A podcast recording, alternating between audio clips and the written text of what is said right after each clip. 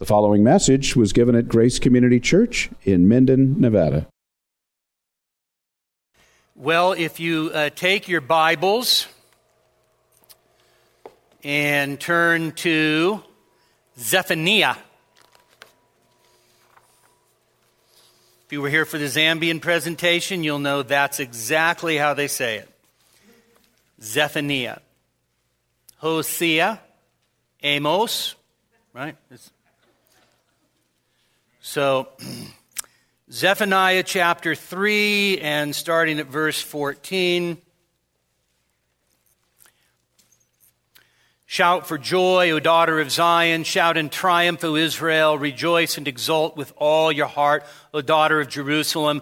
The Lord has taken away his judgments against you. He has cleared away your enemies. The King of Israel, Yahweh, is in your midst. You will fear disaster no more. In that day, will be said of Jerusalem, to Jerusalem, Do not be afraid, O Zion. Do not let your hands fall limp. The Lord your God is in your midst, the victorious warrior. He will exult over you with joy. He will be quiet in his love. He will rejoice over you with shouts of joy, with loud singing. I will gather those who grieve about the appointed feast. They came from you, O Zion. The reproach of exile is a burden to them. Behold, I'm going to deal at that time with all your oppressors. I will save the lame and gather the outcast, and I will turn their shame into praise and renown in all the earth.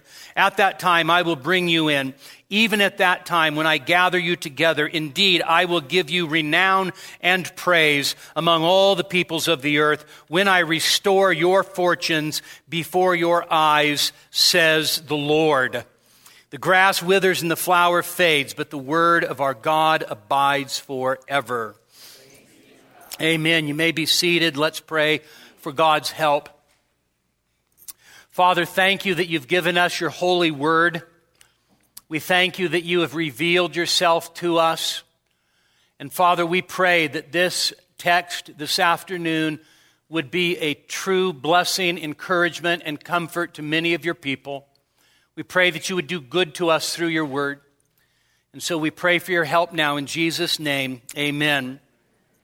So, as I mentioned on uh, Wednesday night, I've taught Old Testament prophets now uh, six times in Zambia and they um, there's there's one brother who's actually visited here. His name's Peter, and he I have him every he, he comes to every class, um, and he has taught us a way to memorize the minor prophets. Okay, anybody have trouble kind of memorizing the minor prophets?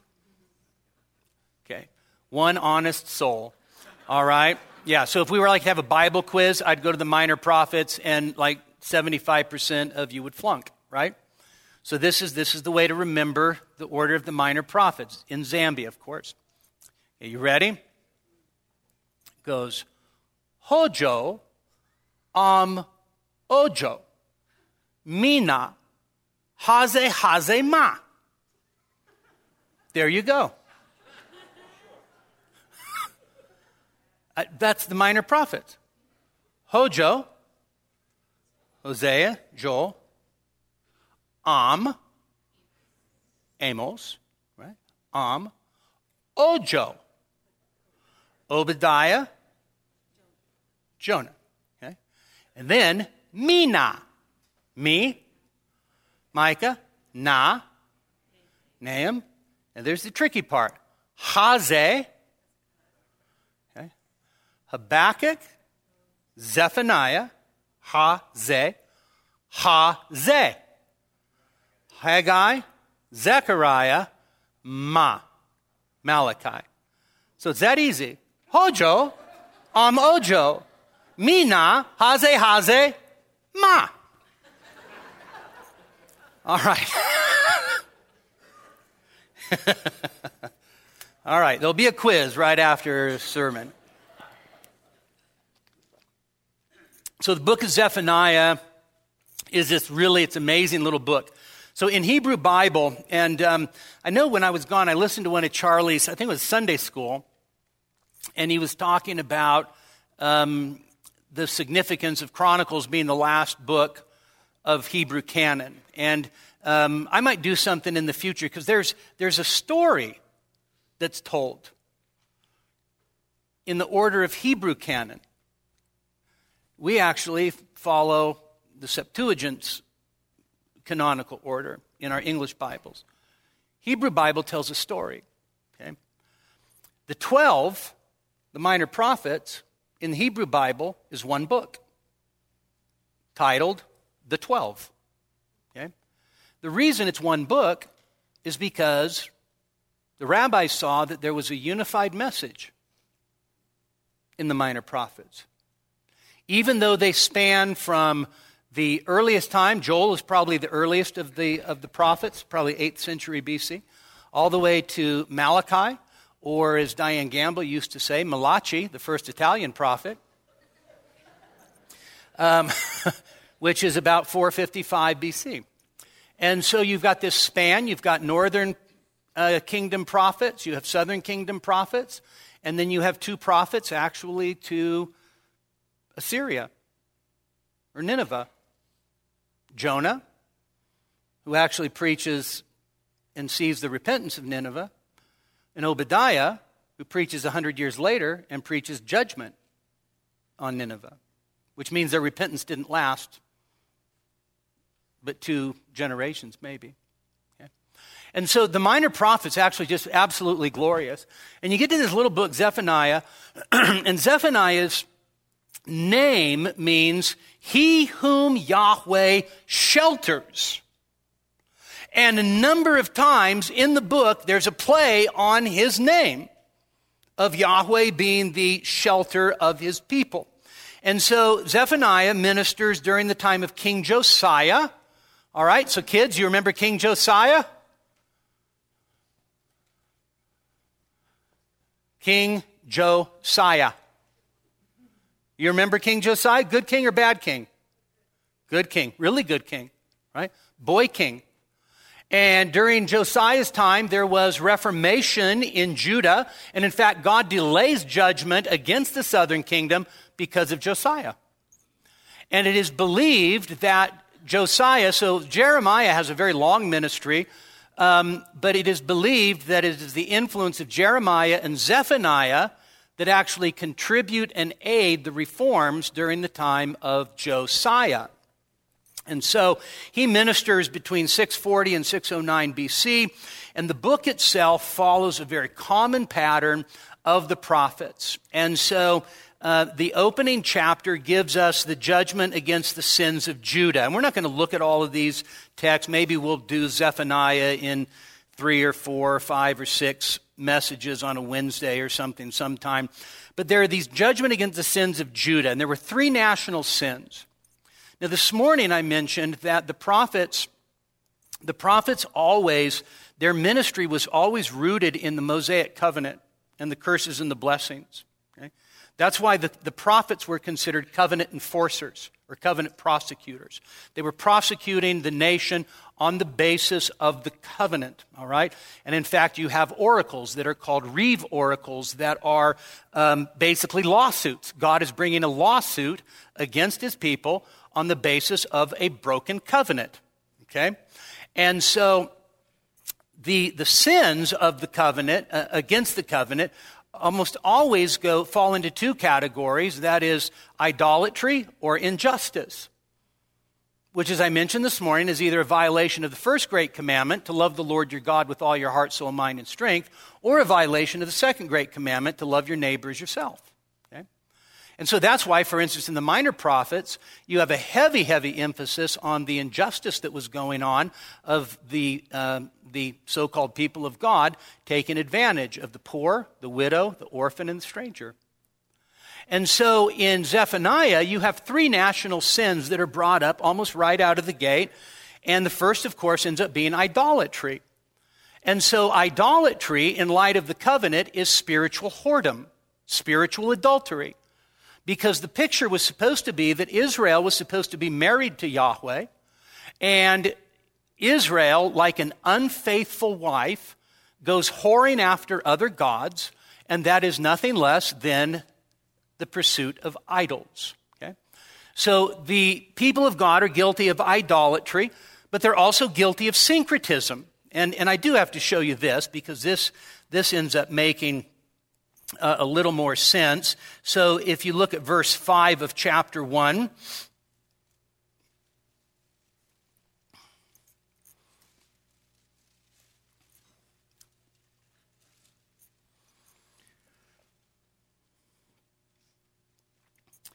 And so God's talking about stretching out his hand in judgment, and he's going to stretch out his hand and those against those who bow down on the housetops to the host of heaven. So what are they doing? They're worshiping the stars. They're idolaters. And those who bow down and swear to the Lord. So is swearing in the Old Testament, it's not cursing, but is swearing in the Old Testament an act of worship? Yes. It is, it is most definitely. And so they swear to the Lord and yet swear by Milcom. So they're doing both. And so not only do you have just outright pagan idolatry, worshiping the stars, worshiping the Baals, but you also have this idea of syncretism, of mixing together the true Old Testament religion of worshiping Yahweh, then combined with worshiping other gods. And by the way, this is a problem all over the world. Okay? If you go, if you go down, for instance, down to Mexico, what you will find is you will find um, um, a practice called Santeria. Santeria is nothing other than the combination of native um, voodoo married to Roman Catholicism. So you'll have chicken bones and candles and a statue of the Virgin Mary. Okay? Syncretism, bringing together two. And so this was one of the national sins of Israel. And then the third was an indifference to God Himself. And so you see that in 1 6, those who have turned back from following the Lord, and those who have not sought the Lord or inquired of him. And then verse 12, and it will come about at that time that I will search Jerusalem with lamps, and I will punish the men who are stagnant. The, the, the, the picture is actually thickening on their lees. It's like the idea of, of, of water becoming more and more coagulated as it settles. This is the picture of this spiritual stagnation who say in their hearts, the Lord will not do good or evil. And so there was idolatry, there was syncretism, there was an indifference towards God. And then Zephaniah goes in and gives one of the most vivid descriptions of the day of the Lord. And he tells the people the day of the Lord is near. Now, the day of the Lord in the Old Testament is any time where God intervenes and visits, whether it's Israel or a nation, for the purpose of divine judgment. So there's a sense in which in the Old, in Old Testament history, there would be a, multi, a multitude of days of the Lord, but all of those days of the Lord end up pointing, in a sense, to the ultimate day of the Lord, which is the final act of divine judgment on the nations. And so there is this appeal. That, so the warning actually leads, there's a day of wrath coming, and then there is an appeal seek the Lord before the day comes. And so the, the very idea of this, of this message of gloom and darkness and judgment, that is an inducement for people to seek the Lord. That, that's why whether it was back during the times of the prophets or, or even during our times, that's why the preaching of the holiness of God and a coming judgment is actually an act of mercy. It is an act of mercy because it warns people to flee from the wrath to come before it's too late. And so you know, as, as much as we want to relegate hellfire and brimstone preaching to Jonathan Edwards and the Puritans and to a bygone day, there is a reason why they experienced awakenings and revivals, and it was because the day of judgment was a reality to people. R.C. Sproul said, we've gone from Jonathan Edwards, sinners in the hands of an angry God, to God in the hands of angry sinners. And we need to get back to preaching the day of the Lord is coming. And you better be prepared to meet your God. And so that's the message. And there's this, there's this sense where Zephaniah gives this appeal. And, and if you notice chapter 2 and verse 3, this is, the, this is the high point of the appeal. Seek the Lord, all you humble of the earth who have carried out his ordinances. Seek righteousness, seek humility. Perhaps you will be hidden in the day of the Lord's anger. Any word there that actually makes you a little uncomfortable? yeah, I think perhaps kind of stands out as the word like, ah, uh, a little more assurance would be nice, please, right? And um, I want to say that that's a common feature in the prophets to give an appeal to come to repentance and then to put a, a conditional spin on what God may do. Okay? Now, I don't think that that means if you humble yourself and you genuinely repent, that God will say, okay, well, I'm going to flip a coin. Okay? You ever see No Country for Old Men? Heads or tails, right? If you haven't, don't go and watch it. It's not arbitrary. So let's say, let's say I had a son who didn't uh, keep up his room. This is just totally theoretical right now. and I said, now, now look, son, your mom and I have told you you need to keep your room clean. Okay? You have not. You just haven't. We've asked you again and again and again. And you continue to be a slob. As a result, you are going to be grounded for 15 years. You will be spanked morning and night for 15 years. Okay? No quarter. And then, at the end of 15 years, we're going to burn your room down. Okay? That's the punishment. But then if I say, but if you humble yourself and you start keeping your room clean, perhaps we'll relent of that punishment.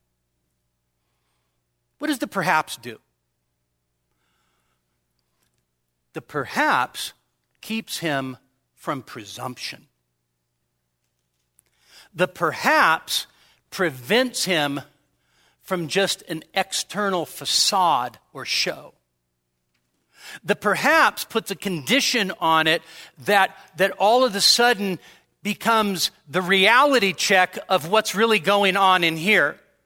I need to do the right thing, and if I do, there is an opportunity for me to escape the consequences, but I know He's watching. I know He's looking. I know He's observing. I know that He sees my heart. So the perhaps is not as big of a downer as you think it is.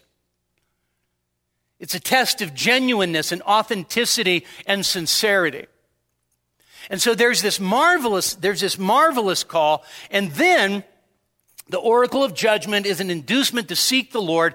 And then there's the judgment of the nations.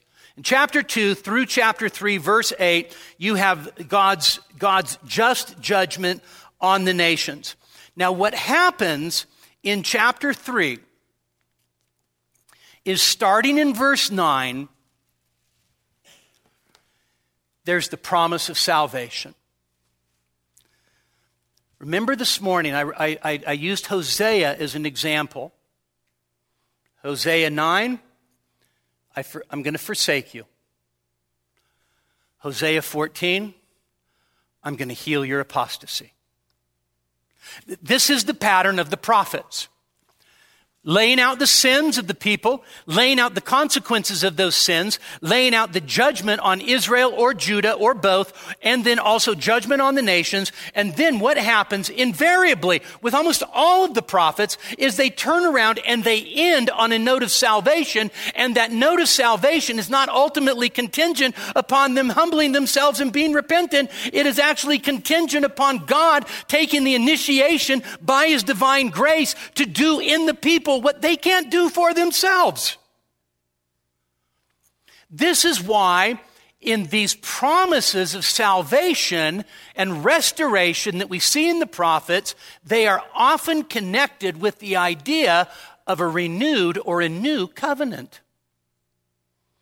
God doing in us what we cannot do for ourselves. So the last, the final oracle is an oracle of salvation. And in verses 14 through 20, which we read, in a sense, what you have is a picture of new covenant redemption. So Zephaniah focuses on the day of the Lord. And so the judgment is going to come. And so judgment against Israel, judgment against Judah, those historical judgments are portends of a coming judgment. But that judgment is never the final word. God actually promises to purify for himself a remnant and to gather those people, to gather the lame, to gather the sick, to gather the blind, to gather for himself a people. And it is from that remnant at the end of Zephaniah that God's going to do what? God's going to create a brand new people. It's absolutely glorious. You know what it is? It's the gospel. It's the gospel. And so God doesn't wait for his people to get their act together. He calls to, by the way, if you pay attention, here's free advice. When you read your Bible, pay attention. the stuff you can learn when you pay attention is just remarkable. And so pay attention to this magnificent um, in Israel's history, guess what happens? There are times of repentance in Israel's history. But guess what? Those times never ever last, and most of the time, they're phony. Even when it sounds good, if you pay close attention, you realize that it's not as good as it sounded. Let us seek the Lord. Let us go. He is torn. He will heal. This is uh, Hosea 4 and, um, or Hosea 6. And, and it, you're like, it sounds good. And then God turns around and he says, Ephraim, I know that your loving kindness is like the morning dew. Right? You get the picture. Your words sound good. You look like you're moving in the right direction but there's no substance. This is the history of Israel. And the history of Israel is our history. Okay? These things, Paul says, were written for us, upon whom the ends of the age have come. Okay? So here's the glorious pattern God calls to repentance, God prosecutes his people, God executes judgment, and that's not the final word. God intervenes by amazing, staggering grace. He rescues a people for himself who simply do not deserve it. And that brings us to verse 17, which I'm going to go through like kind of fast, but kind of not. Whatever you interpret that to mean.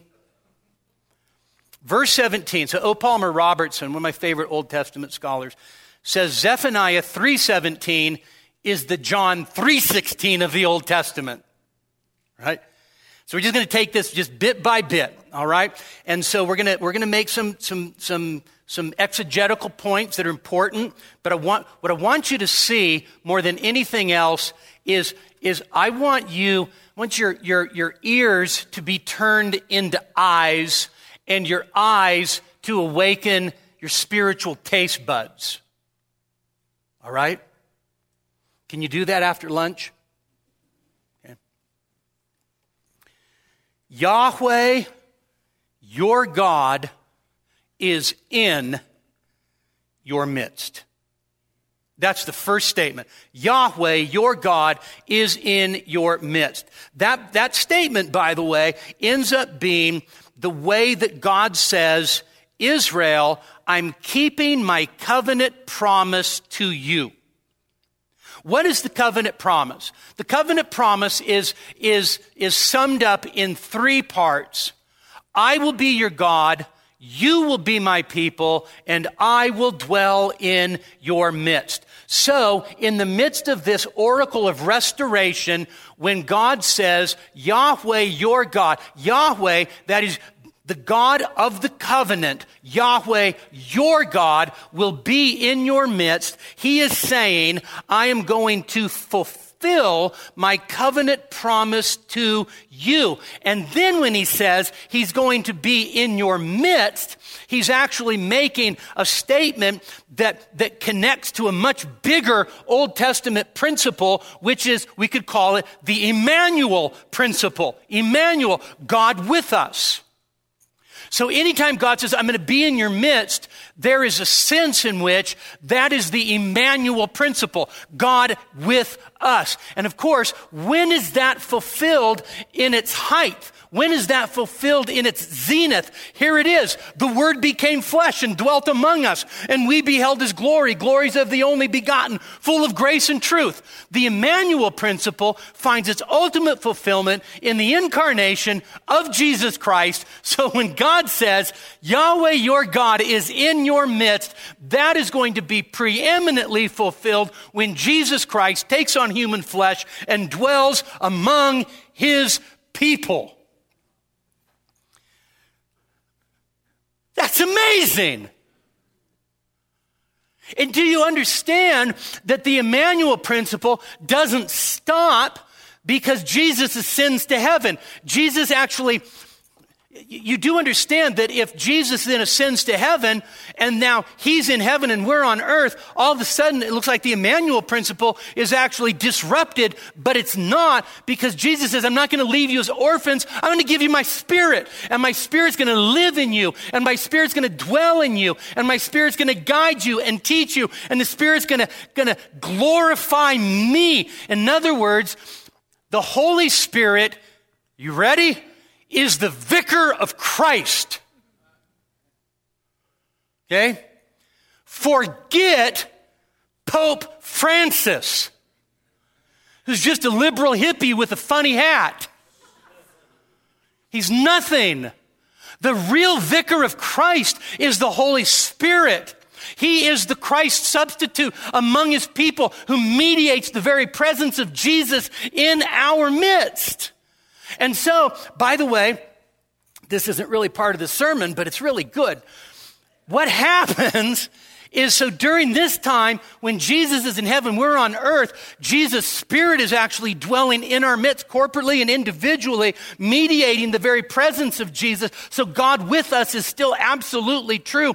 But then one of these days in a new heaven and a new earth, we will actually we will, we will mutually co-inhabit God and God in us in the new heavens and the new earth where we will dwell with him and he in us forever. So the Emmanuel principle then is taken to its highest height in the new heavens and the new earth. Back to Zephaniah. He's a mighty warrior who gives victory. Yahweh your God is in your midst, a mighty warrior who gives victory. Th- this word, mighty warrior, uh, mighty one, uh, a warrior, a victorious warrior, a mighty warrior. The Hebrew word Gibor uh, just, uh, just generically means, in a sense, a mighty man. And so, in the theological word book of the Old Testament, the Hebrew root is commonly associated with warfare and has to do with the strength and vitality of the successful warrior.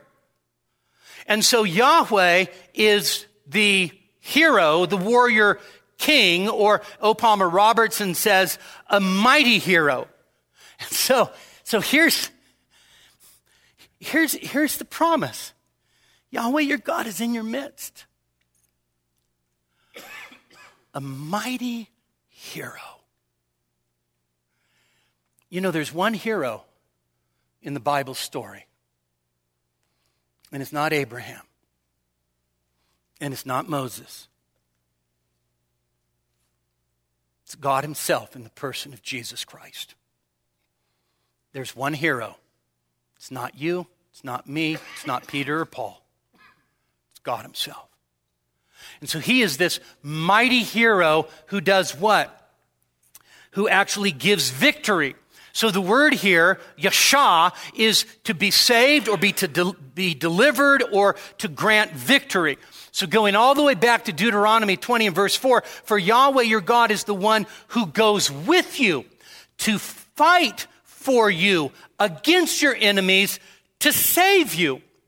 So in, in, in the Bible, there are all kinds of deliverances, there are all kinds of victories, but this victory happens because one, God Himself is in our midst, and two, He is the victorious warrior, the mighty hero who is among us. And so if our mighty hero, our victorious warrior is in our midst, the most natural thing for him to do, dwelling in the midst of his people, is to save. That's his work. The mighty hero who saves. Now we get to my favorite part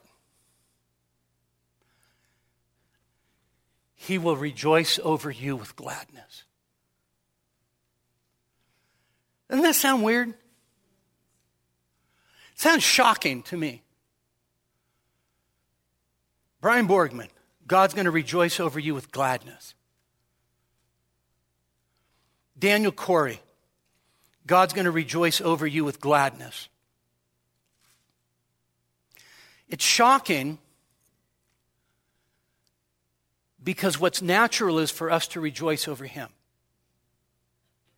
Uh, which he's already said back in verse 14.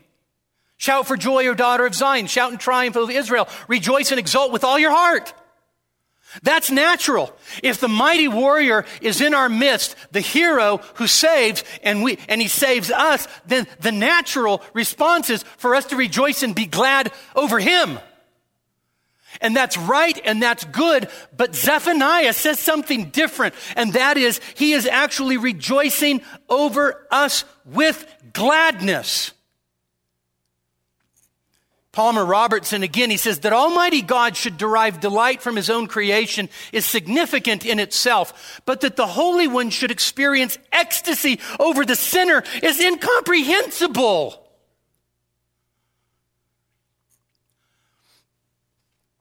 I'm going to use Forschler as an example just because he's sitting right there. So I like Brian a lot. He's a friend. I enjoy his company. I think he's funny. He's just, he's helpful. He's a servant. There's a lot of stuff about Brian that I really like. But I've never walked up to him and said, I rejoice over you with gladness. It'd be weird, right? Because there's other stuff about Brian that would call that into question, right? That goes for any one of us, right? Goes for any one of us. So Palmer Robertson's point is that God would actually rejoice over his creation is significant, but that he would rejoice as the Holy One over a sinner is incomprehensible. Why is it incomprehensible? Because you have to ask, what is there to rejoice over in me?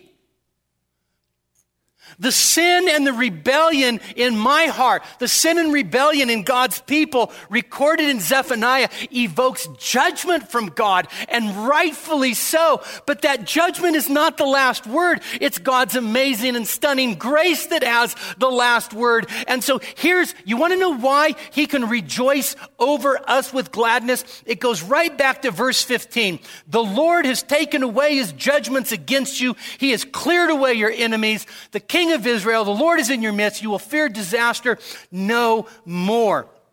And so, how does he rejoice over us with gladness? Why does he rejoice over us with gladness? It is not and it cannot be because of our own righteousness. And him rejoicing over us with gladness is not even initiated by our own humility or repentance. Here's, here's how God rejoices over you and he rejoices over me. Those whom Yahweh shelters in the blood and the righteousness of Jesus Christ are the recipients of his mercy. And so he shelters us under the blood and he shelters us under the righteousness of Christ and he can rejoice over us with joy and gladness because we are under the blood and the righteousness of his perfect son. So what God ultimately rejoices in and takes gladness in is not, is, is not inherently or innately you. He rejoices over you because Christ is for you. That's all. That's all. And so,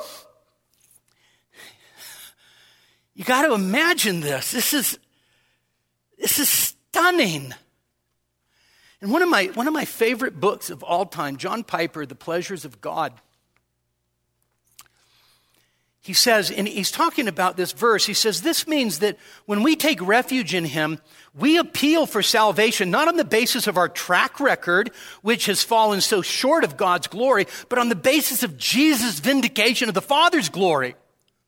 In this way, even though we were sinners who have dishonored God's glory, the glory of God becomes the foundation of our appeal, for we're hiding in the one who lived and died and rose again to glorify the passion of God for his own name and the mercy of God to save. Christ's name, therefore, Christ's name and therefore God's name and God's honor is at stake whenever we fly to Jesus for refuge and bank on His worth instead of our own. This is why there's no contradiction in saying that God loves His name above all things and yet is committed with all His heart to do good to His people, the people who hope in Jesus. He will not turn away from doing good to them. He rejoices in doing good for them. And for all who can believe it, he exults over us with loud singing. He will rejoice over you with gladness. You ever feel your, your own sins condemning you? You ever feel your own conscience convicting you? Guilty, guilty. Do you know what it is for the tempter to come and to point out our sins, the accuser of the brethren? You ever know what it is to actually be in the quietness of your own in your own mind, your own heart, and How can I be forgiven? I mentioned before, but a few weeks after I brain surgery, I was still on a, a lot of medication, and I woke up on a Saturday morning and I was absolutely terrified that my sins weren't forgiven. That went all day Saturday and all day Sunday. My sister came and visited me and provided a annoying distraction for a while. And then the next day, it was all over again. Said, you know what I did? Just did what I knew I was supposed to do read your Bible, pray, read your Bible, pray. What do you pray? God help me. Please. There's not a, a whole lot more to say. You know what I would have loved to have heard? Praying, God, God rejoices over you with gladness. The next line, he will be silent in his love. If you have the ESV, it says he will quiet you by his love. The idea is he'll, he'll calm you by his love. And although that's true, I don't think that that's the best translation. I think actually he will be quiet in his love, which is the way the New American Standard does it, actually provides a better contrast of he rejoices over us with gladness and then he is quiet over us or silent over us in his love, and then we get to a ringing cry. So there's, there's this wonderful progression. And so you go from rejoicing and gladness to now being quiet in his love. And you go, well, what is that? What is that? Quiet in his love. And I was preaching this passage. Zach was um, maybe six years old. We were on Hornet. So this is 20. Um, how old is he? Huh? Okay, so this is 25 years ago. 25 years ago. And when that kid was six, we spanked him morning, noon, and night. Okay? It is not like he was like this evil little kid. He was just like always doing something wrong. And so he was, he was, he was always being, he was always being corrected. He was always being disciplined. He was always being spanked. And, and um, so for those of you who know Dolores, actually, um, Dolores came to visit one time.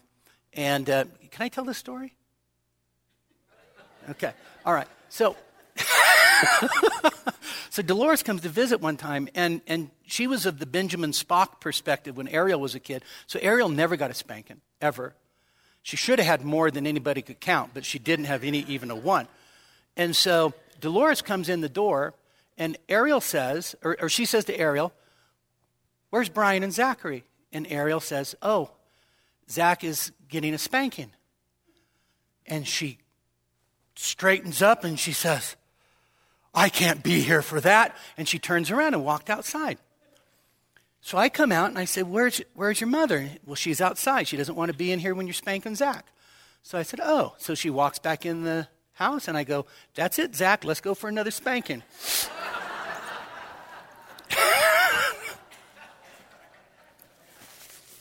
so, so anyway, so this kid, this kid was just, I, I like tore a rotator cuff spanking this kid. Had a rough day put him to bed. And I walk into his room while he's asleep. And I look at him. And I think, he's so well behaved when he's asleep. And I just sat there and I just looked at him. I didn't say a word. And as I stood there in silence,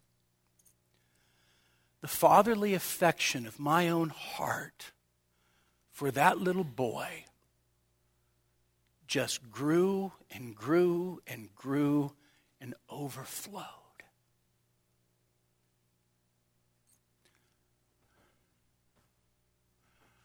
When God is quiet over us in his love, there's no word of correction, no word of rebuke. It is just the fatherly affection of his heart welling up over us without a word. that is more wonderful than words can describe. He rejoices over us with gladness. He's quiet over us in his love. And then the last part, he will exult over you with loud singing. So we move from, from God being silent over us in his love to now loud singing. New American Standard, he will rejoice over you with shouts of joy. ESV, actually a little better. He will exult over you with loud singing. So the word exult is, the, the, the root idea is a vigorous, enthusiastic expression of joy. Amazing.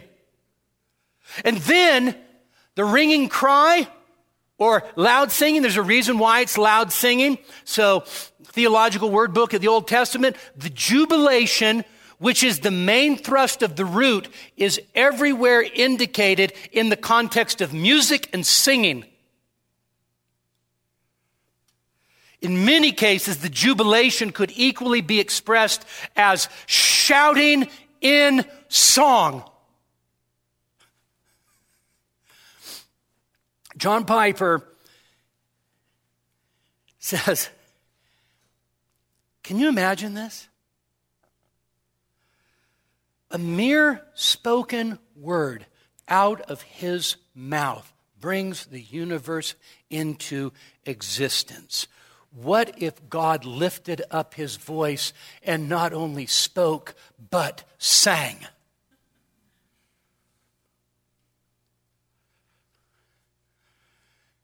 You guys ate too much for lunch. That should make you incredibly happy right now.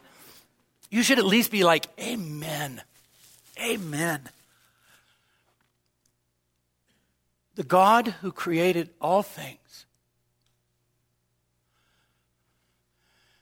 is the God who redeems us and then sheltered us, shelters us in his Son and then sings over us.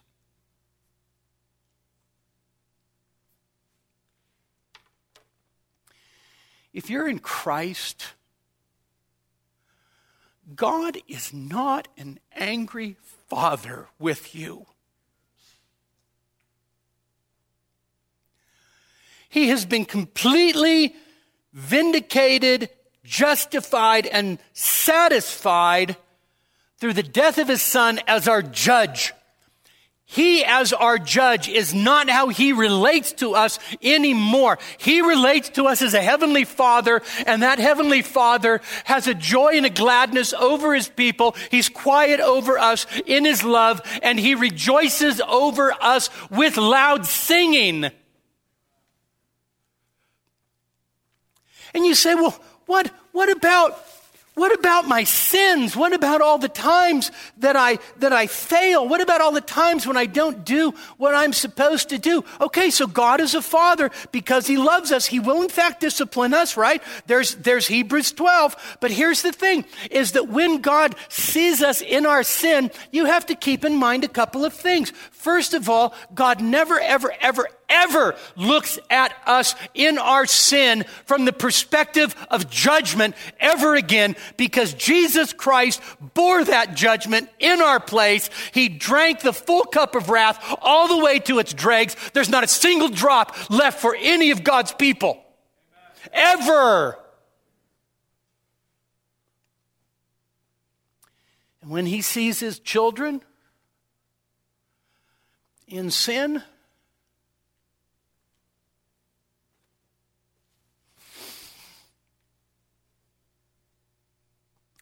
you have to understand he's not looking at you like a judge.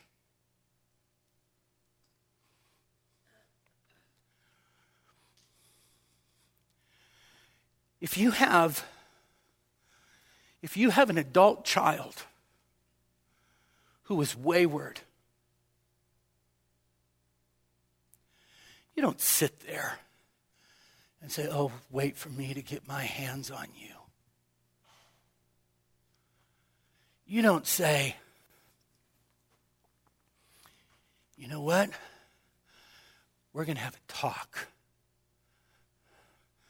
And I'm going to bring the full brunt of Sinai upon your rebellious heart.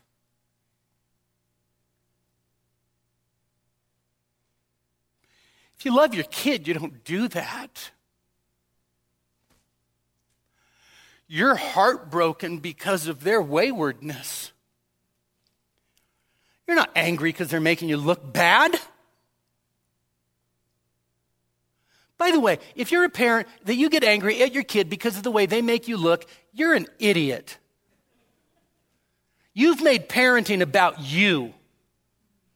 Parenting's not about you. Parenting is about that child that God has entrusted to you. We could, we could learn a lot from parenting, thinking about God as our Heavenly Father. God as our Heavenly Father doesn't say, wait till I get a hold of you. I'm going I'm to wring your neck. He's heartbroken.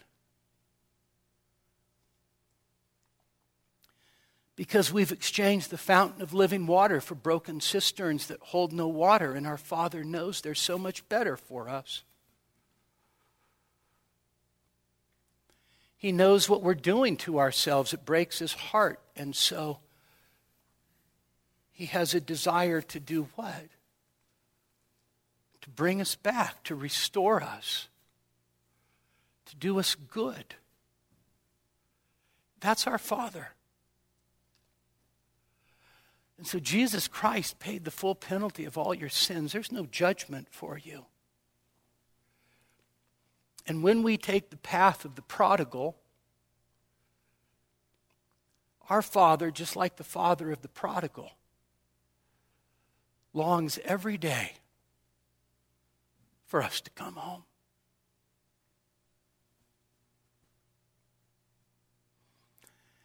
And so when Palmer Robertson says this is the John 3:16 of the Old Testament, I cannot dispute that at all. Wrath is gone and it's gone forever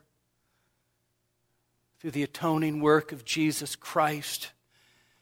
Child of God, God has no wrath towards you. It was spent. Spent. 100% spent on Calvary in Jesus Christ. No wrath, but joy, gladness, quietness, and loud singing. And so, as you find perfect shelter in God's perfect Son, you find your joy.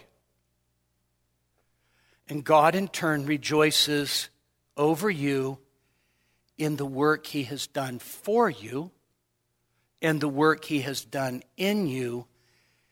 And He delights over you because His Son is your shelter. Let's pray. Father, thank you for the book of Zephaniah, and we pray that you'd use it in everybody's life today. For those that are without Christ, we pray that today you would draw them sweetly to the Lord Jesus. For those who have walked with your Son for a long time but have just forgotten some of these simple things, turn their faith into a list of do's and don'ts and judge your disposition on the basis of what we've done. Father, we pray that you take Zephaniah 3:17 and liberate them today.